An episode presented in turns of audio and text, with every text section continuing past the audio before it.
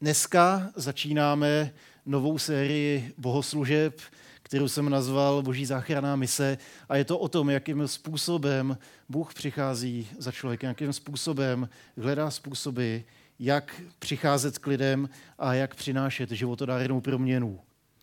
Věřím, že Bůh k nám přichází a že nám chce být na blízku, že chce proměňovat naše životy.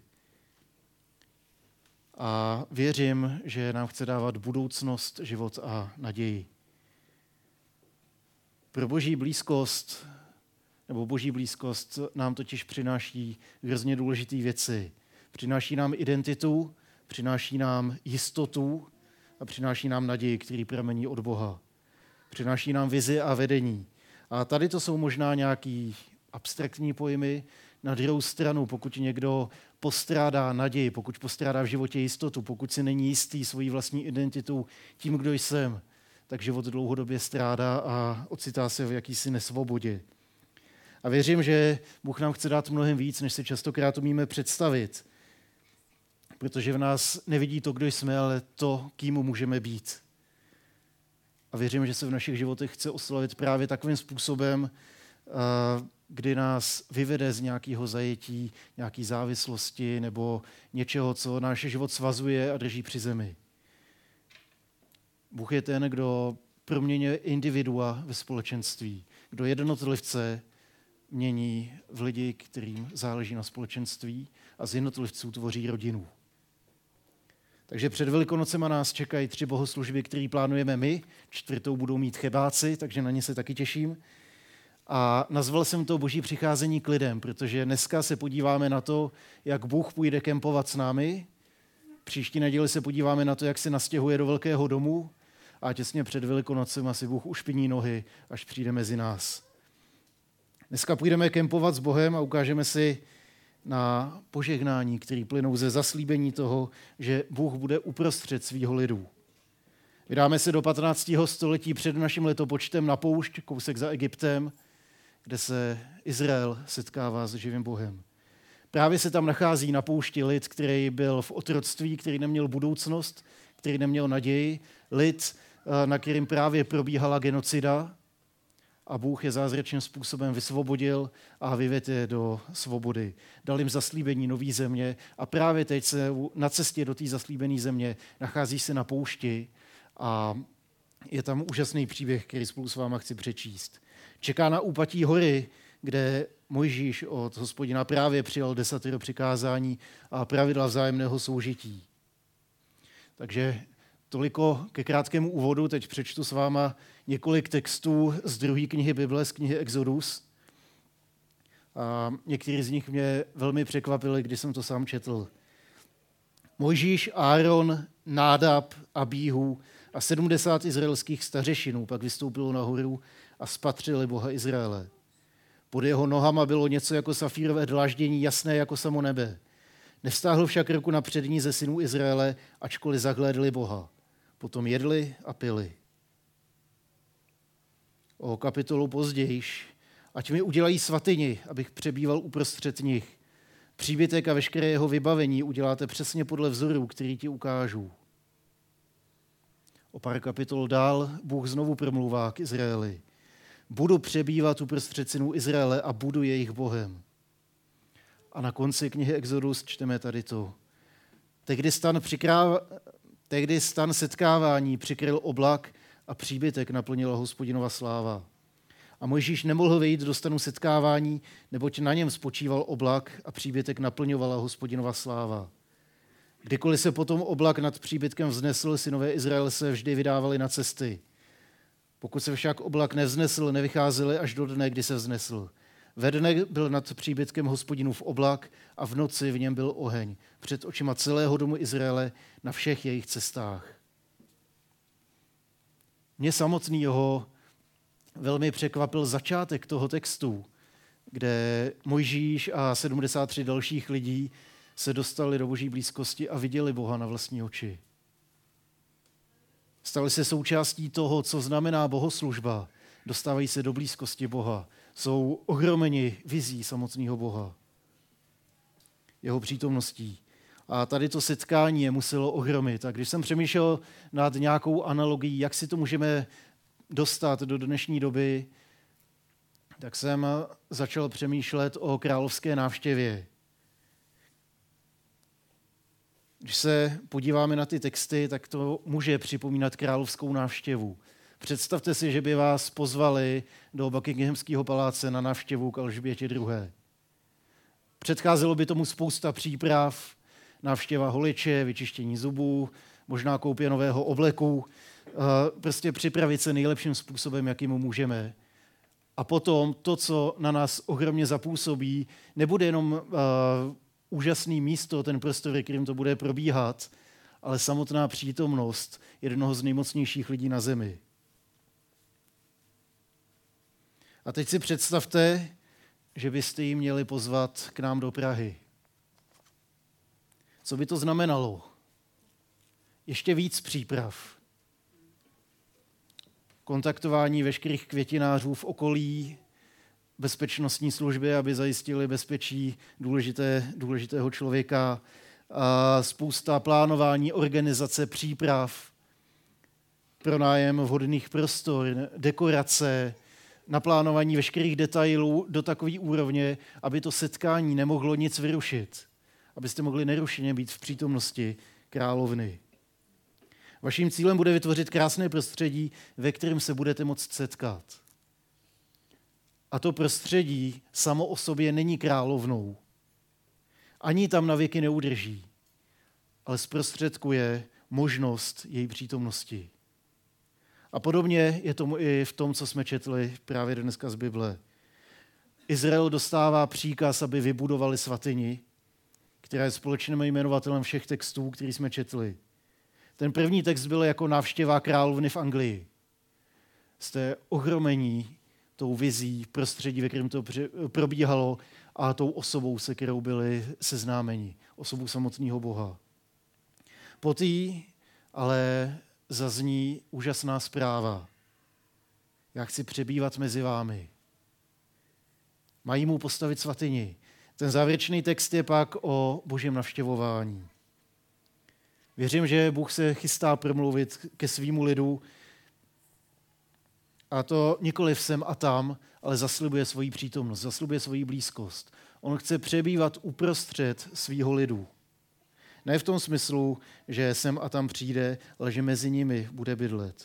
A k tomu potřebuje svatyni. A jejím účelem je, aby Bůh mohl přebývat mezi svým lidem.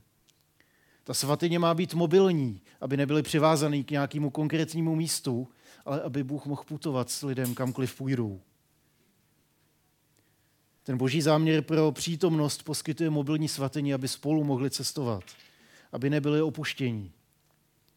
A pokud si tady ten příběh budete číst podrobněji doma, tak zjistíte, že je to začátek 25. kapitoly, je Vybudujte mi svatyni, pak je pět kapitol detailní popis toho, jak to má vypadat do poslední lžičky, pak je tam intermezo a pak je tam pět kapitol detailního popisu, jak to všechno vyrobili přesně podle božího přikázání. Zjistíte, jak velká pozornost je věnovaná každému detailu. A myslím si, že ten detailní popis je tam proto, eh, ne aby Bůh říkal, já na vás teď musím být tak přísný, že vy to uděláte tak, tak, tak a tak a jestli ty lžičky nebudou 2 cm od sebe, tak za váma za trest nepřijdu. A že to říká právě proto, že popisovali tu nejkrásnější vizi, kterou tehdy měli. Že krása souvisí s něčím, co odráží boží charaktery. Že ten detailní popis je tam právě proto, ne, že by jim řekli, tak eh, uděláte nějaký stan, ale popsali ho tak detailně právě z toho důvodu, aby zachytili tu krásu té vize, kterou dostali. Hospodin chce být se svým lidem v prostředí krásy, protože krása odráží boží charaktery.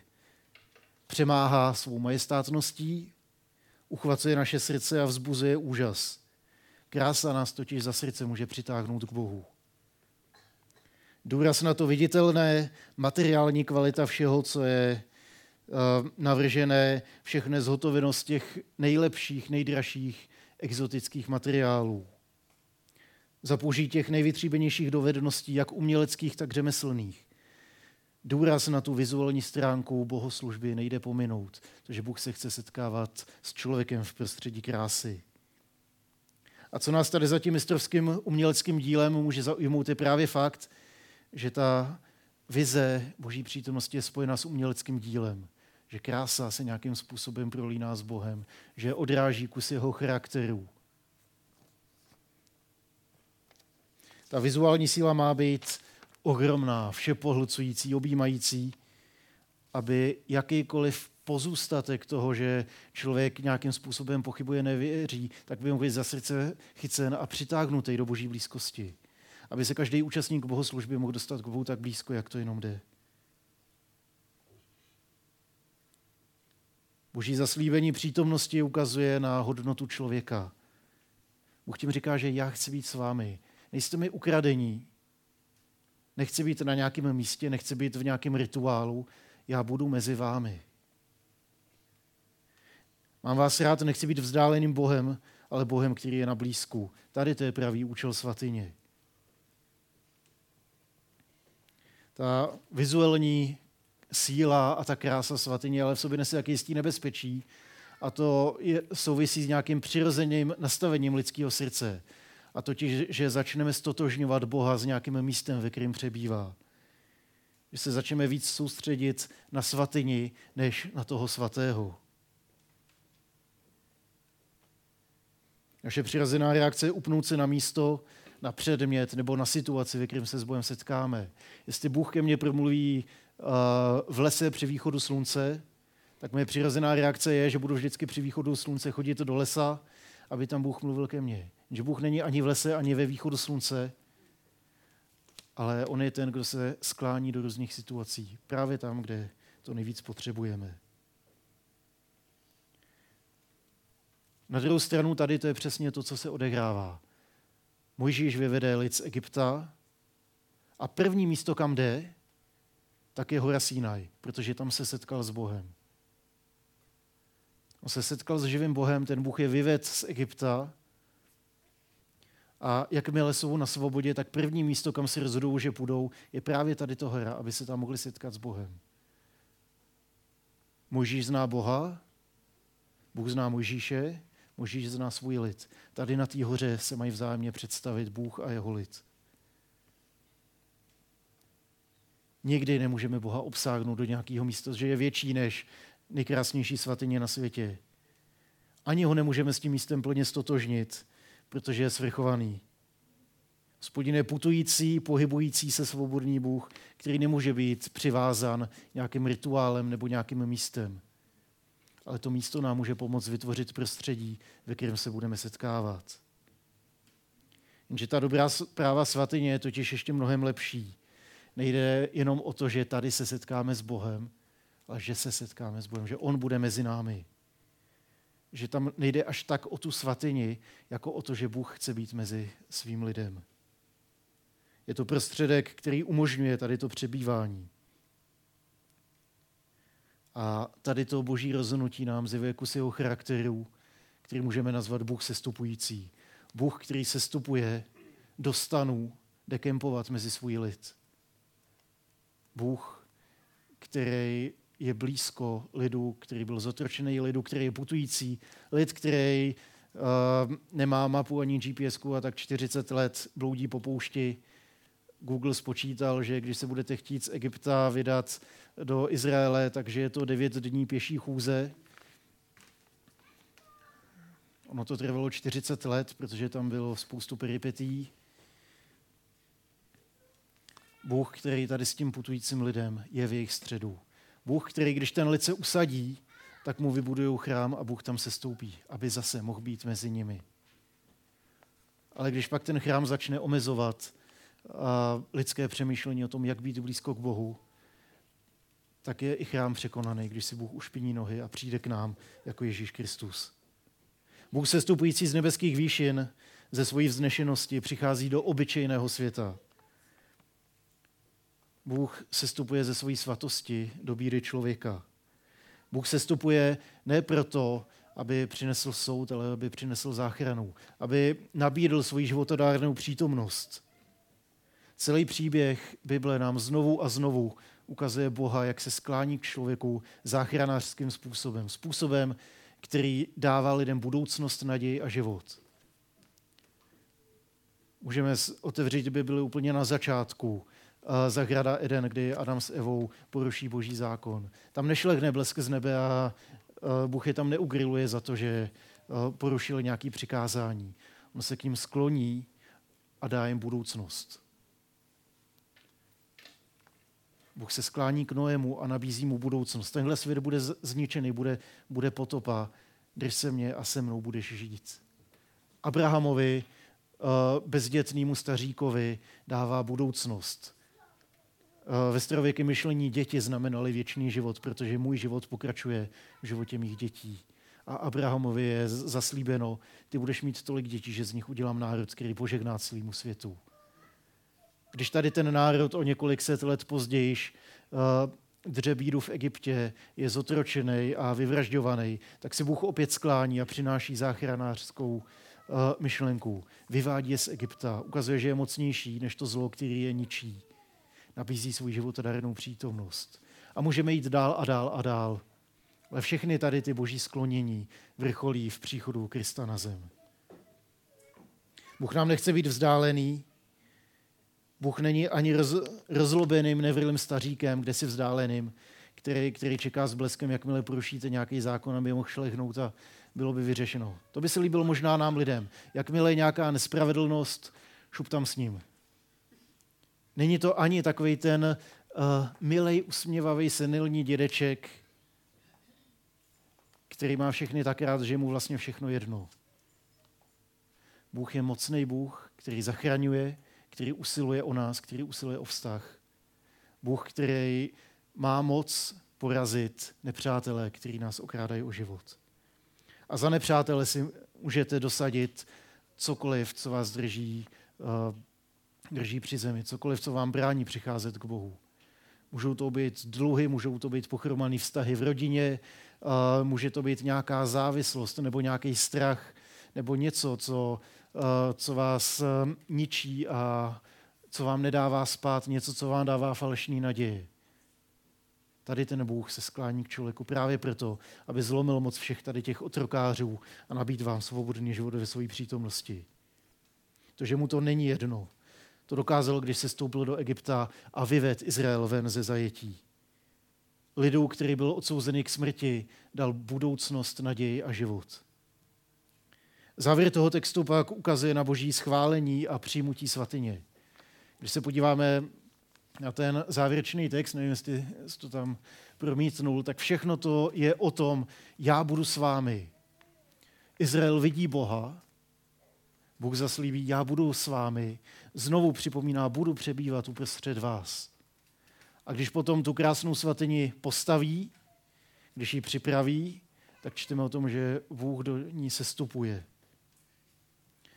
Bůh veliký, mocný, svobodný se svobodně rozhoduje, že se omezí takovým způsobem, že se stoupí do, do té svatyně, do prostřed svého lidu, aby mohl být mezi nimi.